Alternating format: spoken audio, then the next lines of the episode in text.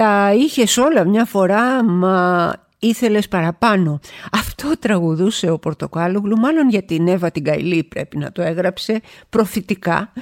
Είμαι η Έλενα Κρήτα και αυτό είναι το podcast το μαζί και τα μάτια μας που ακούτε αποκλειστικά από το News 24-7 κάθε Τετάρτη. Και εάν αυτό που παρακολουθείτε σας αρέσει μπορείτε να με ακούσετε στο Spotify, το Apple Podcast και το Google Podcast. Και βέβαια θα μιλήσουμε για την Εύα Καηλή σήμερα, όπως και για πολλά άλλα θέματα. Για σένα που έστρωσα χαλή την καρδιά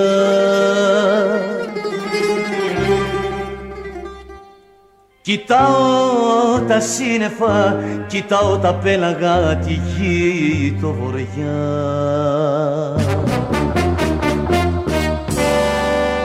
Μεγάλη χαμένη μου ξανθή Παναγιά. Πέφτουν όλοι από τα σύννεφα με την Εύα την Καηλή, παιδιά. Τι είναι αυτό το πράγμα; Βγήκε και ο Λοβέρδος λέει «Α, πάλι δεν το πιστεύω, έχω πέσει από τα σύννεφα». Δεν είχε δώσει το κορίτσι δικαιώματα στη γειτονιά. Δεν την κουβένιασε ο κόσμος. Ήταν συσταζόμενο κοριτσάκι, με χαμηλά το κεφάλι, με χαμηλά τα ματάκια. Μόνο στο πάτωμα κοίταζε. Δεν είχε δώσει δικαίωμα σε κανέναν. Ρε εσείς πάτε καλά. Πάτε καλά, ειδικά εσείς εκεί στο Πασόκ. Πάτε καλά, θέλω να μου το πείτε αυτό για να καταλάβω. Όταν πριν από 5-6 χρόνια μας είχε φλωμώσει στα ψέματα, στα τερατώδητα ψέματα που είπε τότε ότι και καλά τον καημένο τον παππού μου τον σκοτώσαν οι κομμουνιστές. Και αποδείχθηκε, ε, μία νυχτή αποδείχθηκε ποια ήταν η αλήθεια. Τότε δεν το πήρατε το δείγμα ότι η πολιτικός αυτή καπουμπάζει για να μην πω τίποτα χειρότερο. Δεν το βλέπατε; Το θεωρείτε πολύ φυσικό να βγαίνει ένα πολιτικό πρόσωπο να λέει ψέματα τα οποία μέχρι το άλλο πρωί θα έχουν αποκαλυφθεί και θα έχει γίνει ρεζίλη; Και αντί να τη διώξετε τότε ρε παιδιά εκεί στο Πασόκ αντί να την απομακρύνετε τότε ρε παιδιά εκεί στο Πασόκ καθόσασταν και την καμαρώνατε Μα είστε με τα καλά σας, μα είστε σοβαροί, μα είναι, είναι σοβαρή πολιτική αυτή. Δεν ξέρω ειλικρινά τι να πω, αλλά εγώ θα σας θυμίσω τα ψέματα και τις μπαρούφες που είπε η Καηλή πριν από πέντε χρόνια. Οι άντρες όλοι μ'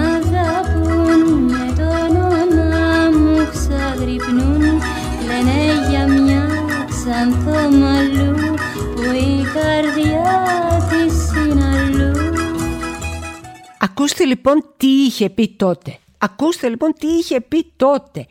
Πότε η ιστορία αυτή απογραφική έγινε σοβαρή και επικίνδυνη και δεν κούνησε φίλο, κανένας δεν την ενόχλησε. Είχε πει λοιπόν τότε το 17 ότι ο παππούς της σκοτώθηκε από κομμουνιστή. Και τι προκύπτει; Πρώτον, ότι δεν ήταν ο παππούς της. Ήτανε ο πρώτος σύζυγος της γιαγιάς και δεν σκοτώθηκε από κομμουνιστή, σκοτώθηκε από έναν ερωτικό αντίζηλο. Το θύμα λοιπόν αυτό, ο δίθεν παππούς που δεν ήταν παππούς, ήταν ο, ο Γιάννης ο Μπακαλίδης και το 1943 τον έσφαξε στον ύπνο του ο Σταύρος Κωνσταντινίδης γιατί είχε ερωτική αντιζηλία για τη γιαγιά. Τέτοιος ηρωικός θάνατος, τέτοιο επικό τέλος.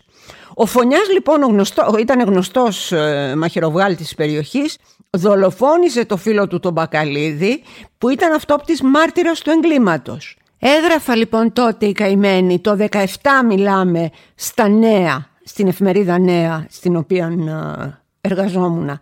Κυρίες και κύριοι του Πασόκ, συγγνώμη για την ενόχληση παραμονές εκλογών, αλλά τα πολιτικά αντανακλαστικά σας θα τα ζήλευε και ένα μεξικάνικο σομπρέρο διότι δυστυχώς οι ενδοκομματικές καντρίλιες σας εμποδίζουν να δείτε τον ελέφαντα στο δωμάτιο. Τον ξανθό ελέφαντα με τα μπλε μάτια που όλο και μεγαλώνει. Έχετε λοιπόν έγραφα στο δυναμικό σας την Εύα Καηλή, μια πολιτικό που πρόσφατα φανέρωσε δύο ενδιαφέρουσες πτυχές της προσωπικότητάς της. Την ακροδεξιά της νοτροπία και την ανηλικρίνειά της. Η ιστορία πασίγνωστη. Τον Ντεμέκ παππού της τον σκότωσαν οι εντός εισαγωγικών κομμουνιστές εγκληματίες, έτσι στο φλού. Χαλαρά, χωρίς ονόματα, χωρίς στοιχεία, χωρίς τίποτα. Με αφορμή λοιπόν τον παππού αγνώστων στοιχείων, η κόρη μας η σοσιαλίστρια, γράφω, έβγαλε από μέσα της όλο το μίσος, το όξος και την χολή που έκρυβε. Αυτή ήταν. Αυτή ήταν το 17, αυτή ήταν πριν το 2017, αυτή είναι και τώρα. Μία γυναίκα η οποία ήταν πάρα πολύ όμορφη και είναι ακόμα. Μία γυναίκα η οποία δεν ξέρω πώς έφτασε εδώ που έφτασε. Δεν θα κάνω καθόλου σεξιστικά σχόλια.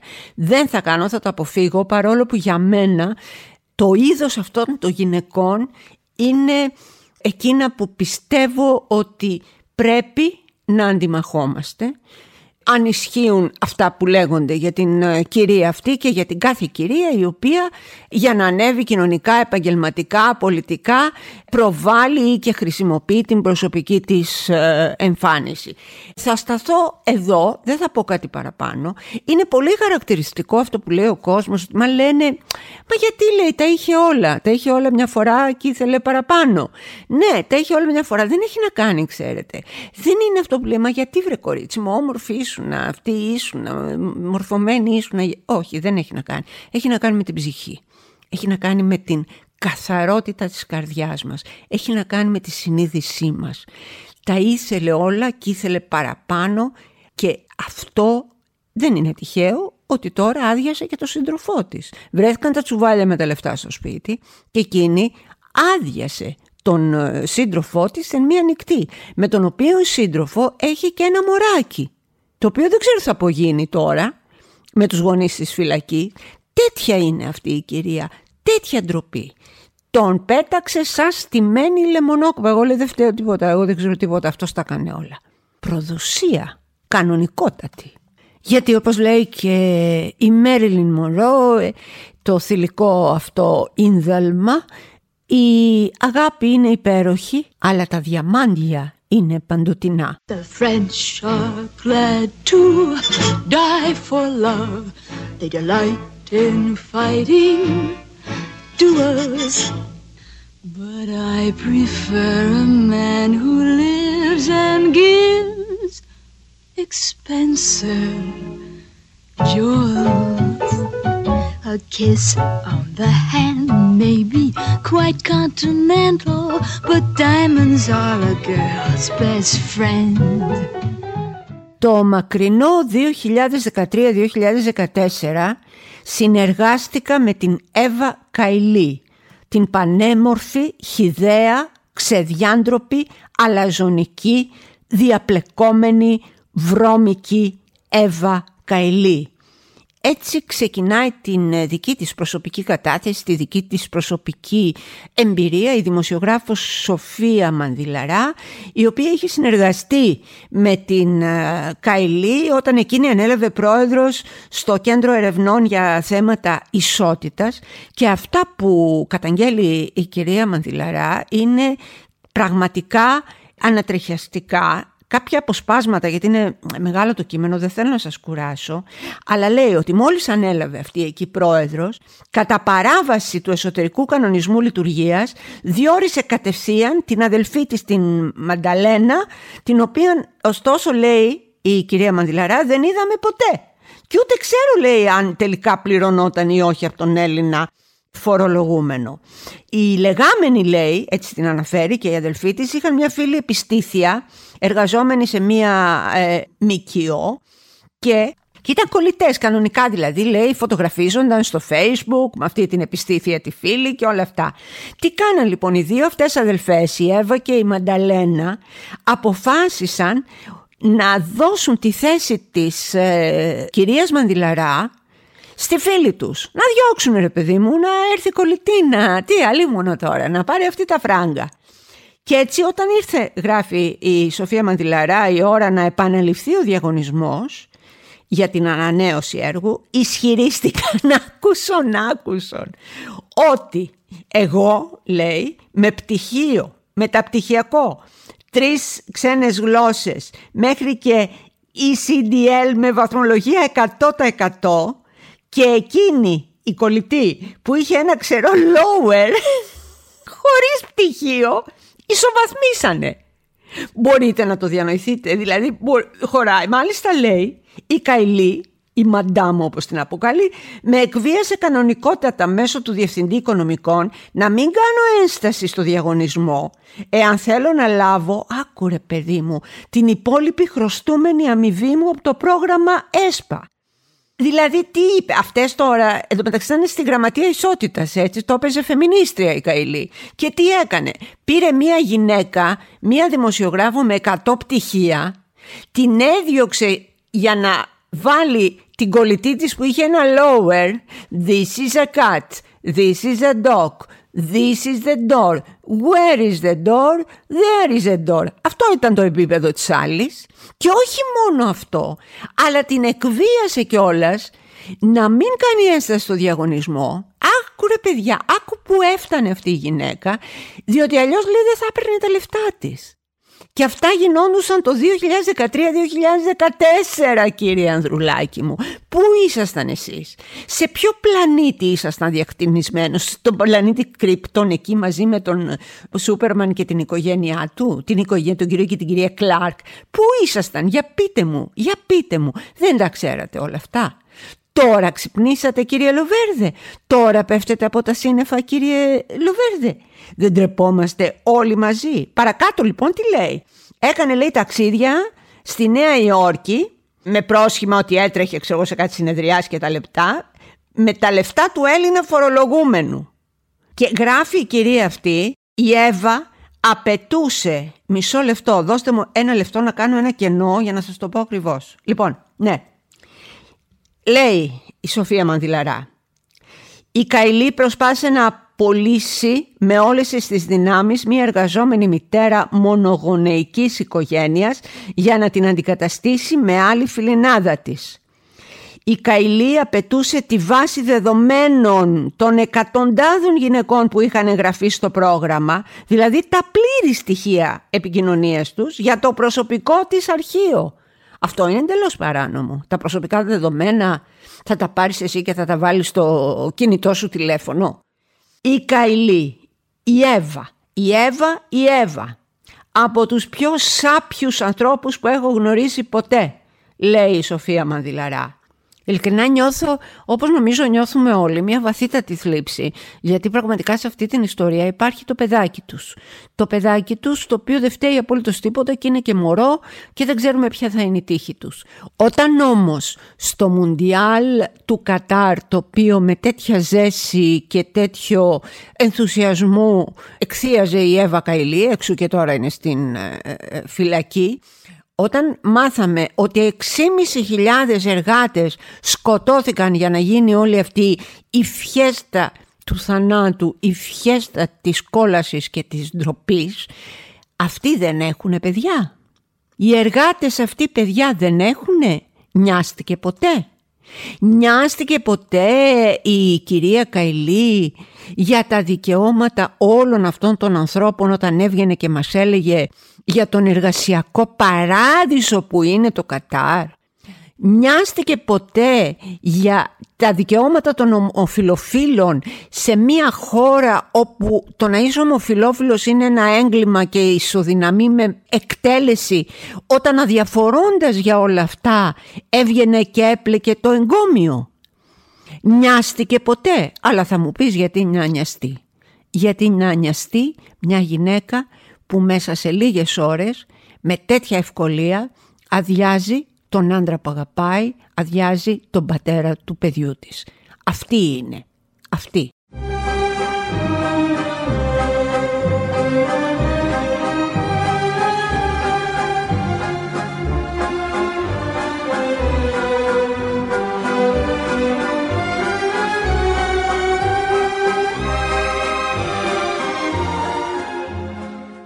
Αλλάζουμε θέμα, ο φίλος και συνάδελφος Ανουάρ Ζητού με αφορμή τη γιορτή του Αγίου Σπυρίδωνα και χρόνια πολλά έστω και καθυστερημένα μας θύμισε την ιστορία της Σπυριδούλας. Θέλετε να σας πω την ιστορία της Σπυριδούλας, την ιστορία του κοριτσιού που το είχαν εντός εισαγωγικών αλλά έτσι είναι ακριβώς δουλάκι σε μία μικροαστική οικογένεια της Αθήνας και που το σιδερώσανε ζωντανό για να το κάνουν να μαρτυρήσει μια κλοπή που δεν είχε κάνει.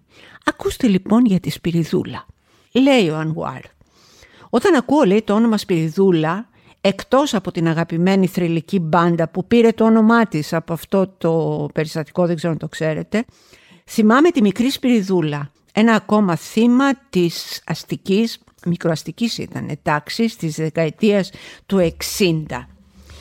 Η Σπυριδούλα ήταν 12 χρονών σε ένα χωριουδάκι που ζούσε με τους γονείς της και τα 7 αδέρφια της.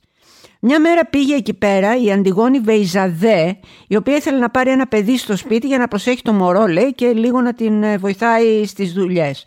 Τώρα αυτοί οι φτωχοί άνθρωποι ήταν, τα λέω και με δικά μου λόγια, και είπανε άντε να φύγει το παιδί από το χωριό και της το δώσανε να πάει στην Αθήνα.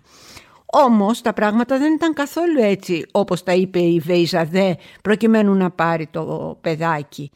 Άρχισαν αμέσως μαζί με τον Γιώργο τον άντρα της, ο οποίος ήταν γνωστός από τα καταγόγια της Τρούμπας, τότε της διαβόητης Τρούμπας, να το χτυπάνε, να το βασανίζουν και επίσης να το αφήνουν ενιστικό το παιδί. Είχε ασυτεία. Δύο χρόνια έζησε σε αυτή την κόλαση. Ξυπνά λοιπόν αυτός ο, ο τύπος από τα καταγόγια ο Βεϊζαδές και λέει μου λείπει ένα χαρτονόμισμα 50 δολαρίων και πρέπει λέει να το πήρε η Σπυριδούλα.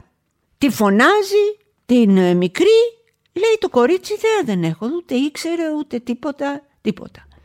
Ρωτάνε τίποτα, ρωτάνε τίποτα, τη χτυπάνε τίποτα. Και τότε ακούστε τι έκαναν αυτοί που λέγονται άνθρωποι. Πήρανε το ηλεκτρικό το σίδερο, η Αντιγόνη, η γυναίκα, κρατούσε το παιδάκι από τους ώμους ώστε να μην μπορεί να σηκωθεί, ενώ ο σύζυγός της ξεκίνησε τα μαρτυρικά βασανιστήρια στο παιδί. Άρχισε να την καίει πρώτα στα πόδια και μετά χέρια και σε όλο της το σώμα. Η Σπυριδούλα σφάδαζε εντωμεταξύ από τους πόνους και λιποθεμούσε κάθε τόσο. Ο βασανισμός, παιδιά, αυτός κράτησε πάνω από μία μέρα και μετά από μία μέρα που το είχαν σιδερώσει στο κορμάκι του παιδιού, το πέταξαν στο δωμάτιό της και την άφησαν νηστική για 24 ώρες. Και κάποια στιγμή μπαίνει στο δωμάτιο αυτή η, η, η μέγερα αυτή η βασανίστρια, η, η ΕΣΕΣ και το βλέπει το παιδί ότι είναι έτοιμο να πεθάνει και χέστηκε πάνω της, φοβήθηκε πάρα πολύ όπως σου λέει και την πήγανε στο νοσοκομείο. Εκεί λοιπόν αρχίζουν, τη ρωτάνε οι γιατροί, τι έγινε κοπέλα μου, τι συμβαίνει; Τα αφεντικά από την κόλαση είπανε «Αχ, λέει, ξέρετε, καυτό νερό, έπεσε καυτό νερό». Αλλά φαινόταν οι γιατροί ήταν οι άλλοι, το κατάλαβαν. Και φανερώθηκε η αλήθεια. Η δίκη του ζευγαριού αυτού ξεκίνησε στις 30 Ιανουαρίου του 1956 με τη συγκλονιστική μαρτυρία της Πυριδούλας που περιέγραφε με κάθε λεπτομέρεια τις στιγμές φρίκης που έζησε στα χέρια του Γιώργου και της Αντιγόνης Βεϊζαδέ. Η Αντιγόνη Βεϊζαδέ καταδικάστηκε σε πέντε χρόνια φυλάκισης και ο Βεϊζαδέ σε τεσσεράμιση. Γιατί λέει, γιατί το δικαστήριο. Αχ παιδιά δεν μπορώ αλήθεια. Δεν μπορώ, δεν μπορώ, ταράζομαι. Τους αναγνώρισε το ελαφρυντικό του πρώτερου εντύμου βίου. Δηλαδή ότι δεν είχαν σιδερώσει άλλα παιδιά. Πρώτη φορά το κάνανε οι άνθρωποι, να μην τους συγχωρέσουμε. Τέλος πάντων αυτοί πεθάνανε λίγο χρόνια αργότερα. Το κορίτσι Σπυριδούλα έκανε πάρα πολλές επεμβάσεις, ήταν κατακαμένο το παιδί, εγχειρήσεις, γιατροί, νοσοκομεία και τελικά κάποια στιγμή όταν ενηλικιώθηκε παντρεύτηκε και απέκτησε και δύο παιδιά. Αυτή ήταν η ιστορία της Σπυριδούλας που κάθε χρόνο τέτοιες μέρες που ε, γιορτάζει ο Άγιος Σπυρίδων και όσοι έχουν το όνομά τους τη θυμόμαστε ή θέλουμε να την επικοινωνήσουμε και σε εσάς που ίσως δεν την ξέρει. Αυτή ήταν η χρυσή δεκαετία του 60, η χρυσή δεκαετία με το Χάλι Γκάλι της Αλίκης Βουγιουκλάκη, με την Τζένι Καρέζη που έλεγε γυρίσατε με τα πολύχρωμα musical του Γιάννη Δαλιανίδη και με την ψεύτικη εικόνα που σας δίνουν σήμερα ενώ τα πράγματα ήταν πολύ πολύ διαφορετικά. Yahoo!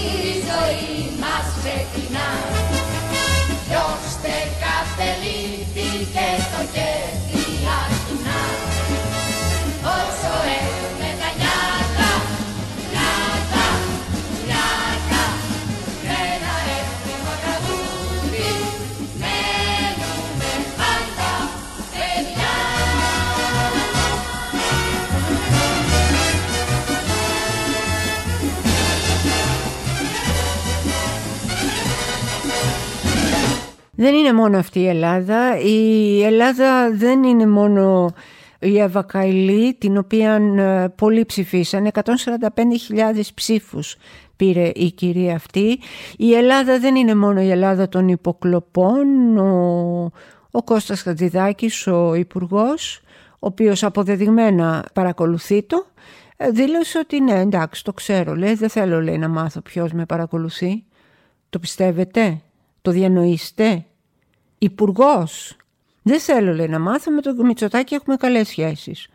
Μιλάμε για το διανόητο, αλλά δεν είναι μόνο αυτή η Ελλάδα, δεν είναι μόνο ότι και ο Πάτσης, τον θυμάστε μήπως τον Πάτσι τον ξεχάσαμε ήδη που ήταν και αυτό στο κόλπο μέσα στο Κατάρ. Ήταν λέει πρόεδρος του συνδέσμου φιλίας με το Κατάρ. Δεν μπορώ, δεν μπορώ.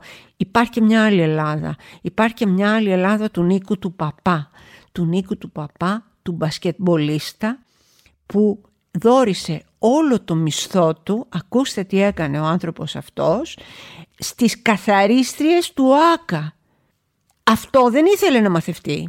Δεν ήθελε να το πει. Το έκανε διακριτικά γιατί οι άνθρωποι αυτοί δεν είναι φιλάνθρωποι. Οι άνθρωποι αυτοί είναι αλληλέγγυοι. Κάποια ώρα πρέπει να μιλήσουμε για τη διαφορά της φιλανθρωπίας με την αλληλεγγύη. Ο Νίκος ο παπάς λοιπόν ήσυχα και διακριτικά, ασχέτως που διέρευσε, δόρισε, έκανε δωρεά στις καθαρίστριες του ΟΑΚΑ το μισθό του. Και λέει το εξής, αυτό λέει είναι η δωρεά του μισθού είναι μια συγνώμη και ένα ευχαριστώ για όλα αυτά τα χρόνια. Βλέπω ανθρώπους που παλεύουν στη ζωή τους. Άφηνα τον καφέ μου παρατημένο, νερά, παπούτσια. Δεν είναι κάποιο τρελό ποσό, αλλά είναι ουσιαστικά ένα έμεσο ευχαριστώ και μια συγνώμη αυτή η ενέργεια που με υπέμεναν και με φρόντιζαν όλα αυτά τα χρόνια και για όλο αυτό το καιρό που τις αγνοούσα. Αυτή η είδηση έσκασε την ημέρα που μάθαμε για το θάνατο του μεγάλου, του μέγιστου Γιάννη Διακογιάννη. Λυπάμαι που δεν ζούσε για να την ακούσει και εκείνος και να γίνει περήφανος. Από τις σπουδαιότερες μορφές της ελληνικής δημοσιογραφίας ο Γιάννης Διακογιάννης από τους πλέον μορφωμένους Έλληνες με ξένες γλώσσες, με παιδεία, με ποιότητα, με επίπεδο, τιμή μου, τιμή μου, τιμή μου που με θεωρούσε φίλη του, έφυγε από κοντά μας, πάει κάπου αλλού, πάει να βρει την αγαπημένη του σύντροφο, πάει να βρει τη θετή αλλά επί της ουσίας κόρη του, τη Ρίκα τη Βαγιάννη. Ο Γιάννης θα λείψει και πραγματικά ένα δάκρυ της Ελλάδας όχι που αγαπάει τον αθλητισμό μόνο, ένα δάκρυ της Ελλάδας όλης τελεία είναι γι' αυτόν τον μέγιστο δημοσιογράφο που τίμησε όσο λίγη το επάγγελμά μας. Αρχίζει το μάτς, αδειάσαν οι δρόμοι, η ώρα ζυγώνει, αρχίζει το μάτς, αρχίζει το μάτς, ερήμος η πόλη, τρεχάτε και αρχίζει το μάτς. Πω γουστάρω να βλέπω κασκόλ, να βλέπω σημαίες να μπαίνουνε γκολ, πώς μας ενώνει και πώς μας δονεί, του Διακογιάννη η φωνή. Αρχίζει το μάτς, αδειάσαν οι δρόμοι, η ώρα ζυγώνει, αρχίζει το μάτς, αρχίζει το μάτς, ερήμος η πόλη, τρέχατε και αρχίζει το μάτς. Αυτό λοιπόν ήταν και σήμερα το podcast το μαζί και τα μάτια μας που ακούτε κάθε Τετάρτη αποκλειστικά από το News 24-7. Αν αυτό που παρακολουθήσατε σας αρέσει, μπορείτε να με βρείτε στο Spotify, στο Apple Podcast και στο Google Podcast. Να είστε πάντα καλά, σας αποχαιρετώ και σήμερα με σεβασμό και βαθύτατη αγάπη.